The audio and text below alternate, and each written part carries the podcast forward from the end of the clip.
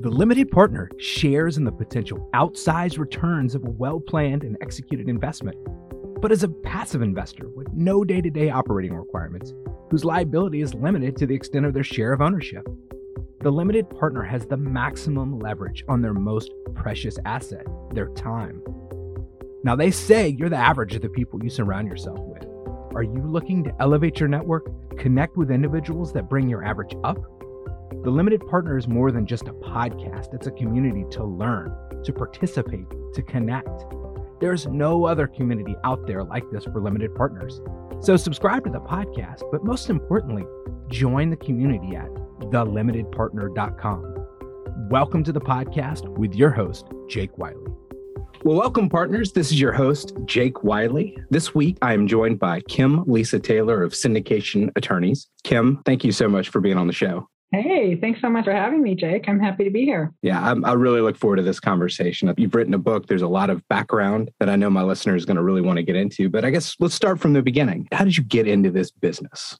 My husband and I were actually learning how to buy multifamily real estate ourselves. So we went to a real estate training program put on by RE Mentor, which is David Lindahl. We joined their coaching program. We started looking for properties ourselves. While we were at their multifamily millions boot camp, they announced that they were going to have private money boot camp. And I thought, well, at that time I was a fairly new attorney, had been licensed a couple of years, and I was doing some contract work for other attorneys. I thought, well, if we're going to do this, this and start raising money from people to be able to buy these apartment complexes, we better learn how to do it right so that you know, I don't get in trouble with my law license. So we went back to their private money boot camp. I met the attorney that was teaching that class and started to work with him for the next couple of years. And then he and I eventually formed a law firm together, uh, worked together for a number of years. And then in 2016, I just moved across country and opened up my own practice in Florida. That's really awesome. You, you mentioned Dave Lindahl. I mean, his multi-million book is one of my favorites.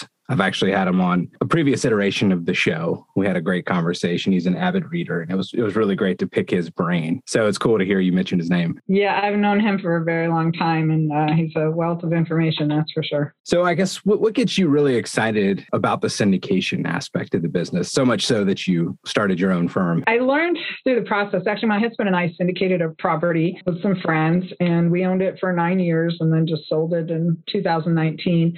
Uh, my husband decided he didn't like syndication. He's just kind of a lone, lone wolf, wants to answer to himself, doesn't like uh, answering to investors. So it's not for everyone. Uh, and then I just, you know, instead of staying on the syndication route by myself, uh, just really started focusing on building my syndication law practice. The thing that got me excited about it is that I learned, you know, early on when I was starting the practice of law, I was doing litigation and litigation support, and I didn't care for it. Went to court a few times, and I just did not have the mentality to, you know, have, you know, constant friction and fighting and conflicts.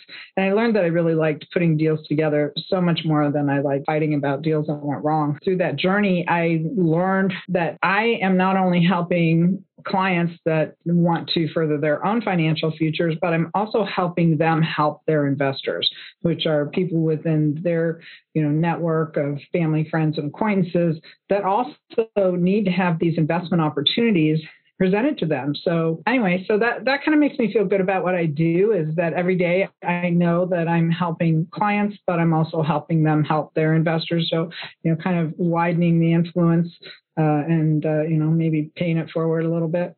So that, that's what makes me excited about it. You think about a lot of people probably skimp on doing this right, right? And there's so many ways that you can get in trouble in the syndication business. Like, how are you finding investors? You know, how are you quote unquote advertising, which you're not allowed to do? How do you bring them in? How do you set it up appropriately? And then how do you resolve things if and when things don't go appropriately? So obviously, the legal formation at the beginning is the foundation of everything. And I am sure that you have seen at all. But I think, you know, for our listeners, what we'd probably really like to know is one, how do you do it right? And then maybe two, start off with Like, what have you seen that has not been done right? And, you know, where did that go? Really it starts with understanding the securities laws and what they mean. And I think that's important for both the people who are putting these deals together. So we'll call them the syndicators. The SEC calls them issuers, issuers of securities. Important for the people who are investing in these syndicate, you know, either through limited partnerships or through LLCs where they become members. In either of those cases, I think it's very important that everybody understand what they're getting into and what the rules are that they should be following. The main rule that everybody follows is called Regulation D,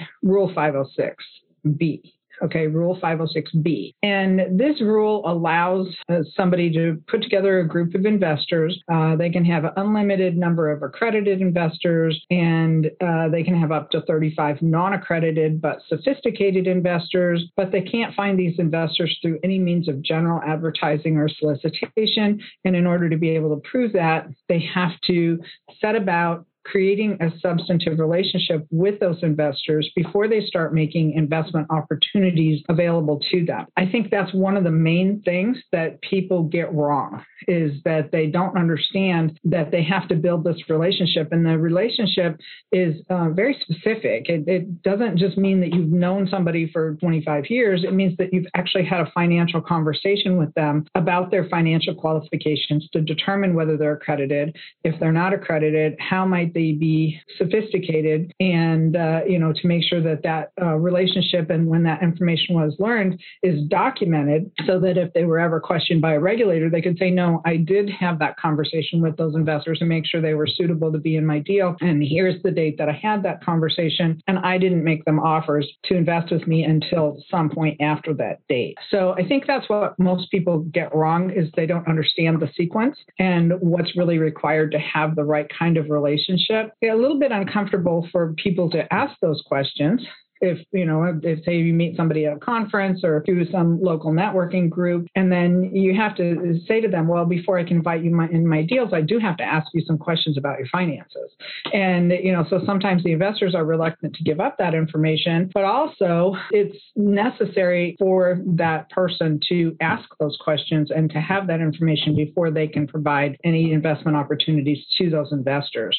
So it really requires both parties to understand why the questions are being asked why they're important, making sure to understand what those terms mean. What is an accredited investor? What's a sophisticated investor? And uh, being able to uh, have some kind of documentation that that conversation actually did occur before the offer was made. That's a great point. And I think what I've seen, and you've probably seen a lot more than I have, is that being really explicit in why you're having the conversation you know, and just this is the purpose, right? Like we, we, need to get through this as opposed to trying to just weave it in and figure out like, did we talk about everything appropriately? Works better for both parties. Is that a fair statement? Yes, it's really important. And so if investors understand why the questions are being asked, then they're not going to feel like, oh, this person is prying and they don't know me very well and I don't want to share that information with them. Then they understand that it's a legal requirement. If you want to participate in these kinds of deals, you have to be able to share that kind of information with a sponsor or they're not going to be able to invite you into their deals. Okay. And then in terms of documentation, what's best practice? What does that look like? Yeah, a lot of people just start out keeping notes on an Excel spreadsheet, and that's fine for a while. And then eventually, if they get you know too many investors, that becomes unwieldy. Then they'll want to have some kind of database or an investor management platform or some place where they can keep track of what information they've learned from that investor, what kind of things they've sent to the investor, and what deals and opportunities they've offered, what was the investor's response, uh, and those kinds of things. And so there's a variety variety of investor management platforms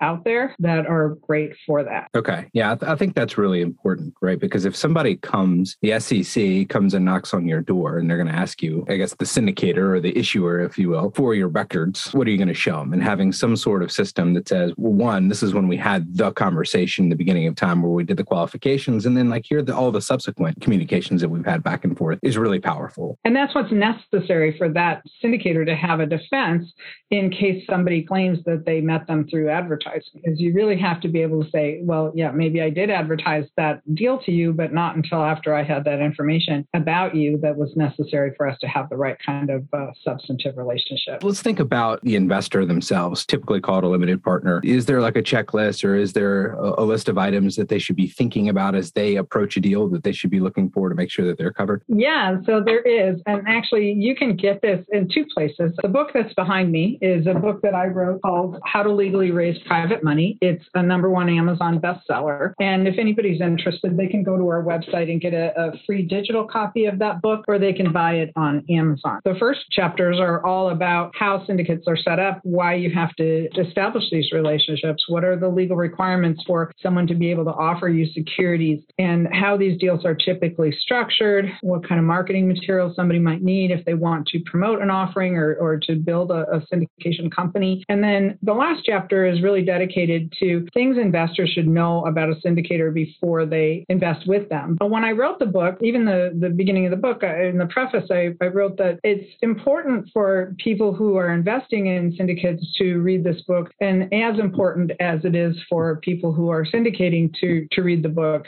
Because if you understand what legal steps your sponsor or syndicator is taking, and you're able to spot whether or not they're doing it correctly, then you're going to know right off the bat whether, you know, that's your number one question. Are they doing it legally? Right? If they're not doing it legally because they are advertising and they're going to be including non accredited but sophisticated investors and they've never had a conversation with you about your finances and you're getting solicitations in your inbox, you know, right there, they're not legally soliciting you. And you really don't want to be part of a deal where somebody's already breaking the law because either they're ignorant of the law or they're in denial that it applies to them when it actually does. So they're going to eventually they're going to get caught and get in trouble, um, you know, or they know and they don't care, right? So in any of those instances, you don't want to be investing with that person because if they get in trouble, your investment, you know, the first thing they're going to do is suspend dis- distributions while they pay their legal bills. And, uh, you know, guess where all of your distributions went? And eventually, if the deal goes down in flames because uh, they get in trouble or they go to jail or, you know, they're prohibited from doing it anymore, you know, or they're in just embroiled in some investigation or, or legal dispute with the SEC or a state securities agency, you're the one that's going to suffer for that. So if you can spot right off the bat whether somebody is not doing this deal legally, that's your big red flag for you that, uh, yeah, you might want to steer clear of that person. So the more you understand, the better. So the book talks about all the different things that people should know before they invest in a syndication. Um, you know, just to kind of briefly go over some of those things. You want to know, well, number one, are they doing it legally? Number two, what is their background? What's their education? How many of these have they done before? And who's on their team. You know, so you know maybe not every single member of the team has done this before, but there should be at least one or two people that have done three to five deals before that have had some success. So you want to ask about their track record, past deals, what stage are they at right now? Have they been able to deliver the returns that they promised? And you really need to dig deep into that. Just think of it like you're interviewing somebody for a job. You know, what kind of questions would you ask them if you were interviewing them for a job? And the job being, will I let you manage my fifty or hundred thousand dollars that I'm, you know, thinking about uh, investing in the deal you're proposing? So you also want to know who else, like what other outside team members they have, who are their securities attorneys? Do they have they hired securities attorneys? If somebody's doing their own documents, that's a big red flag. If they don't have uh, securities attorneys helping them, they could be making tax mistakes that will affect you. Structuring mistakes are very, very common. So you want to make sure that you know who's on their team CPAs, attorneys, property managers any other affiliates they may be using to provide services. You know, if they're going to be using their own affiliated property management company, you know, then you want to make sure that there's uh, some, you know, way in there for you to get rid of uh, somebody who's not managing the property correctly. And that's another thing you want to look for in their documents. Is there a way to remove the manager of the syndicate or the general partner if they're not performing? And you know do the members have the right to vote to remove them? And then if there's an affiliated property manager can they also remove them at the same time? So those are things to look for. You want to make sure that you understand what they're proposing as far as the distribution schedules. We call them waterfalls. So there will be a section that talks about how funds are going to be distributed whenever the company has either distributable cash or available cash. You want to make sure that you understand those. Some of them can be very complex. And if you don't understand it then you need to ask questions questions until you do. And if you still don't understand it, then you might want to steer clear. The best and most successful ones are the documents should be written in plain English that you can understand what it is you're getting into and what you should expect and when you should expect to see it. Um, there'll also be some fees the general partner or the manager will earn along the way. So you want to make sure that you understand what those fees are, that you believe they're fair and reasonable. You understand where those fall within the hierarchy of that waterfall. A lot of times the sponsor will earn fees before they pay, before they get the distributions are determined. Then that's okay as long as you understand what those fees are and, and you believe they're fair and reasonable. If you think some of the fees are excessive or not reasonable, then that's not a good fit for you and you shouldn't invest in it. How long do they plan to hold this property? You know, that's going to be important for an investor as they're looking into their investment horizon and saying, all right, I you know want to retire at such and such a date or i'm going to have uh, you know this kid going to college you know something that you might want to have that money back for you want to look at that and understand that when you're investing in a real estate syndicate you're really investing for the duration of time that that property is owned, which could be indefinite, but usually there's some kind of a target time frame that the sponsor is looking at. So you at least want to look at that time frame and make sure that that makes sense within what you plan to do with that money later on. And you want to look to see what has to happen before you actually get your money back. Is it going to come back to you in drips and drabs but while the uh, company owns the property?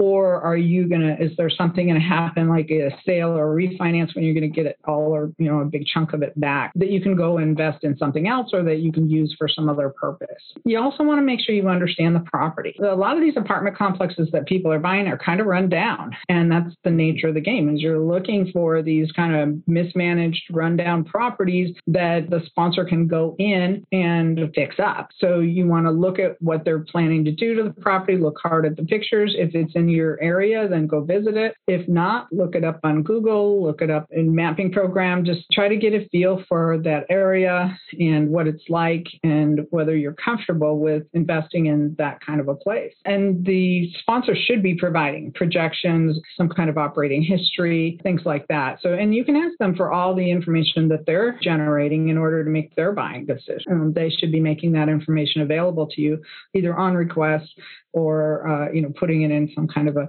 Dropbox uh, folder or something where you can access it, or maybe in that investment management platform. You know, you are going to be stuck in this deal. You're not going to, this is not something that's going to be freely transferable. If you're a passive investor, Eh, in something happens in your life, you may not be able to withdraw that money. You, you, probably can't. Once it's invested, it's invested until that property is sold. If you want to get out early, you're probably going to have to take a discount, you know, maybe even what you originally invested in order to get that money back, or you're going to have to find a buyer. There are secondary buyers out there, but they're usually only going to pay you 50 or 60 cents on the dollar. So just, you know, be aware that this is, you know, you don't want to try to transfer or withdraw that money unless you know, it's a, really big hardship for you. You want to look and see what happens in the event of a dispute. What if the members have a dispute with the management? How do they handle that? Are there some alternative dispute resolution provisions that are going to help keep the costs low? You know, our documents, for instance, you have mediation first, followed by arbitration, unless the parties agree that uh, maybe litigation is a better option. Some jurisdictions that may be the case. So you want to make sure that you understand that there are some alternative dispute resolution resolution mechanisms that could help you know keep the cost from just escalating because securities litigation can easily run into six figures for both parties. And so all of a sudden you you know your the company you've invested in has a hundred or two hundred thousand dollar tax bill. Well, that's certainly going to affect the returns to investors. So you want to look and see what kind of voting rights you're going to have as a member, making sure that you like these people. You know, dig around on the internet, do some Google searches, do a Facebook search, do a LinkedIn search, see what other people are saying about them. And uh, don't just look at the first page of Google, because if somebody does get in trouble, then they're usually going to hire some reputation management company to push their, you know, the bad stuff people said about them back into the back pages. So dig a little deeper, look at the, you know, second, third, fourth, fifth pages of Google to see if there's something, you know, negative about that person that's a concern to you. That was a lot. And I think it was all really good. And I think what what I want to say too is this path has been trod before, right? This is not new stuff. So when we talk about the legal documents and the setup of the business, there shouldn't be anything that feels fancy or freewheeling about it.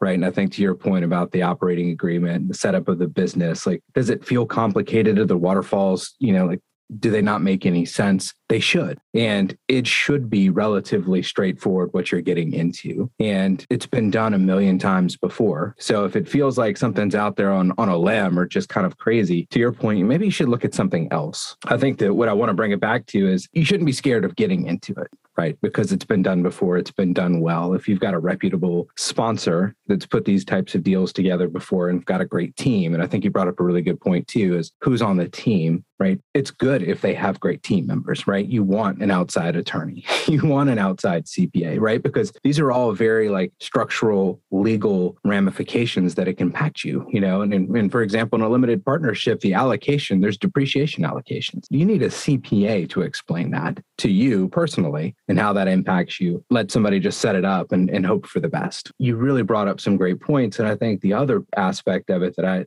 I kind of got out of your conversation is that if you know what you're getting into, you know what kind of deal is it you know is it a multi-family syndication do you understand apartments you don't have to know all the nuances and the ins and out but if you understand the business this won't be overly complicated that's right and then I guess the other aspect too that that's important is that if you can understand how the general partner, the syndicator, the issuer, all different names for basically the same party, are getting compensated, then I think you'll understand a lot more about the deal as well. Is that a fair statement? Absolutely. And I think the other point is that it is fair for the general partner, the syndicator, to be compensated because they are taking on all the diligence, the front end of the deal. They're putting it together. It is their livelihood theoretically. So they should get paid for it. So a lot of people I think have fear of like, hey, you know, you're not in this game like a limited partner like myself. When it's like, well, you're doing all of the work. This is your job. Put this thing together. You should get paid for it. I don't think seeing fees in a deal should be scary in of themselves. But if you have some sort of baseline of what's reasonable and what's not, then you can understand if they're taking it through the the wringer on you, right? For example, if they put the deal together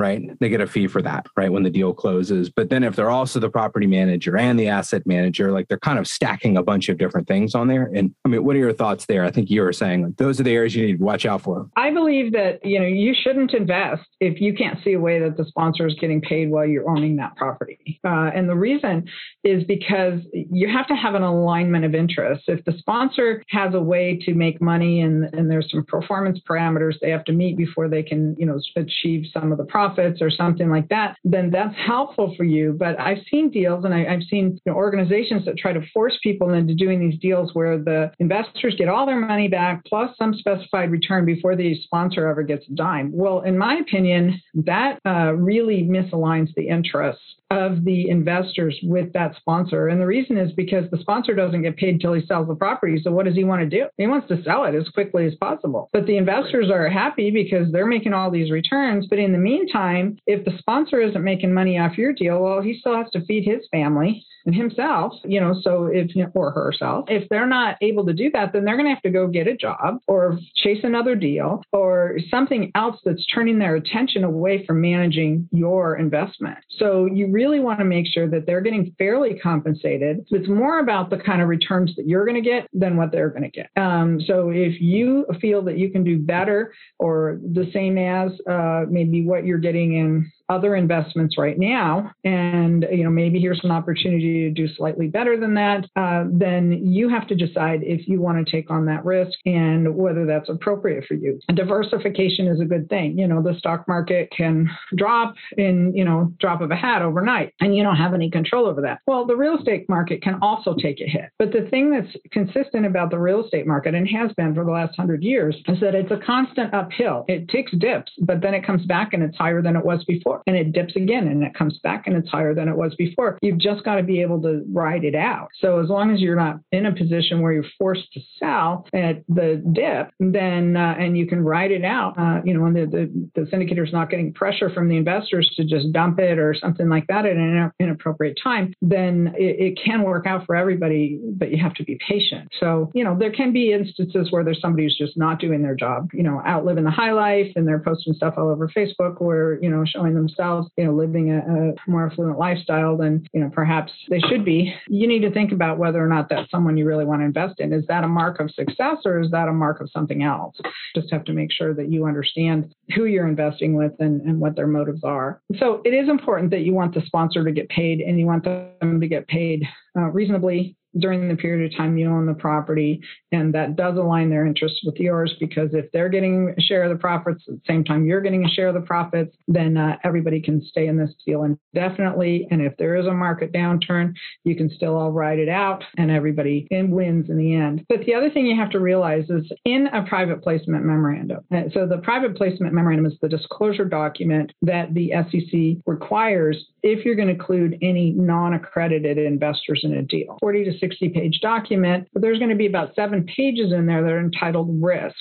And as painful as it might be to wade through them, you really need to do that. As a passive investor, you've got to read those risks, understand the risks, and make sure that you're willing to take those risks because what that is explaining to you is all the different things that could happen that could affect your investment or your ability to get your money back. You know, I've been doing this now for almost 13 years. And I have just a very, very few instances where the investors actually lost money you know where they they didn't get all of their money back. They got some of it back but very very few instances where that where that occurs. But when it did occur it was because some external thing happened that was beyond the control of the syndicator. Severe wind damage at a property that the insurance company valued at $200,000 but actually would have cost $2 million to fix forcing you know multiple buildings in an apartment complex to be offline that couldn't be rented or weren't habitable. And you know, the lawsuit went on for two, three years. And during that time, the bank called the loan and the investors lost their money. There's,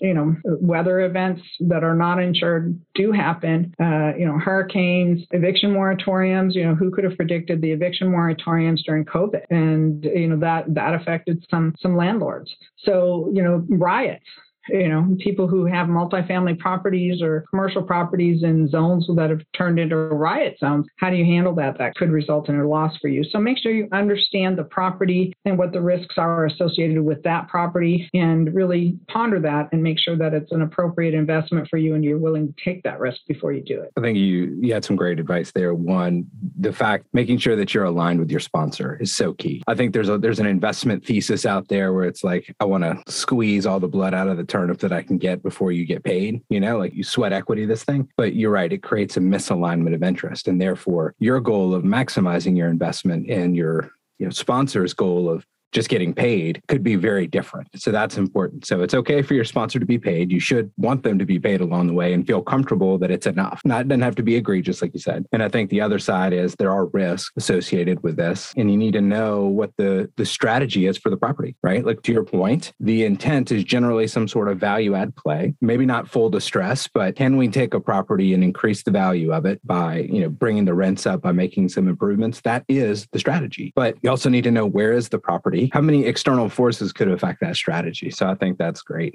And I guess as we kind of come to a close here, what would you do to make this syndication industry better? You know, maybe require everybody to go through a training course and a certification before they would be allowed to offer private offerings. You know, I've never really thought about that before, but uh, something like that could be beneficial because then you'd at least know that they've been through some amount of training on how to you know, manage these kinds of assets and how to manage investors and uh, what are the ramifications if they do it incorrectly. So, you know, something like that could probably be good. I think it's a great idea, right? Because there, there are some gunslingers out there that just, one, feel like they've been doing it forever. They just know better than everybody else. And that's just not necessarily true. And then, two, there's some folks that are just getting in there that are trying to do it cheap. That's not the best strategy either. But my, my final question on the show always is it's about gratitude. It's about giving back. None of us got here on our own. And I want to make sure that we're giving the people that helped us, with, gave us a leg up along the way, a little shout out. In your path has helped you get to where you are today and, and maybe changed your life that you'd like to give a little shout out to? I would uh, definitely say David Lindahl has had a huge impact on my life. Uh, you know, I learned so much from him about the multifamily business when I was in his training program, and I've been around his training program. I actually do teach some courses for him. I do, do co-teach his private money boot camp. He's really helped me understand the business, but also helped so many of my clients understand the business. Uh, I think that uh, he's probably probably been one of the biggest influencers. And he actually wrote the foreword to my book as well. Yeah, that's awesome. And I love Dave. I think if you understand his background, he was a landscaper, he was in a band for forever, and he turned into somebody that's, I don't know, probably got half a billion dollars plus of assets and now spreading the love and teaching people how to do it. If he can do it, anybody can do it. And I think his his message, what I really love about Dave's message is that it's find the right team, surround yourself with amazing people. Don't try and do it all on your own. And I think that his whole success has been about finding the right people and bringing people together, having the right attorneys, the right accountants, the right property managers, the right asset managers. And then his small core team kind of just oversees all of that. I love that message. So I'll, I'll double that. Dave has changed my life as well. Well, Kim, thank you so much for being on the show. This has been great. We will put links in the show notes to your book,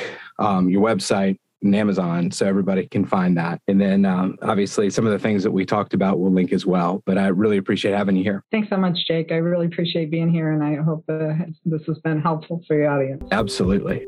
I hope you've enjoyed this episode of the Limited Partner Podcast. Please subscribe and leave a review. If there's any reason you wouldn't leave us a five star review, please email me directly at jw at jakewiley.com. Your feedback is always appreciated.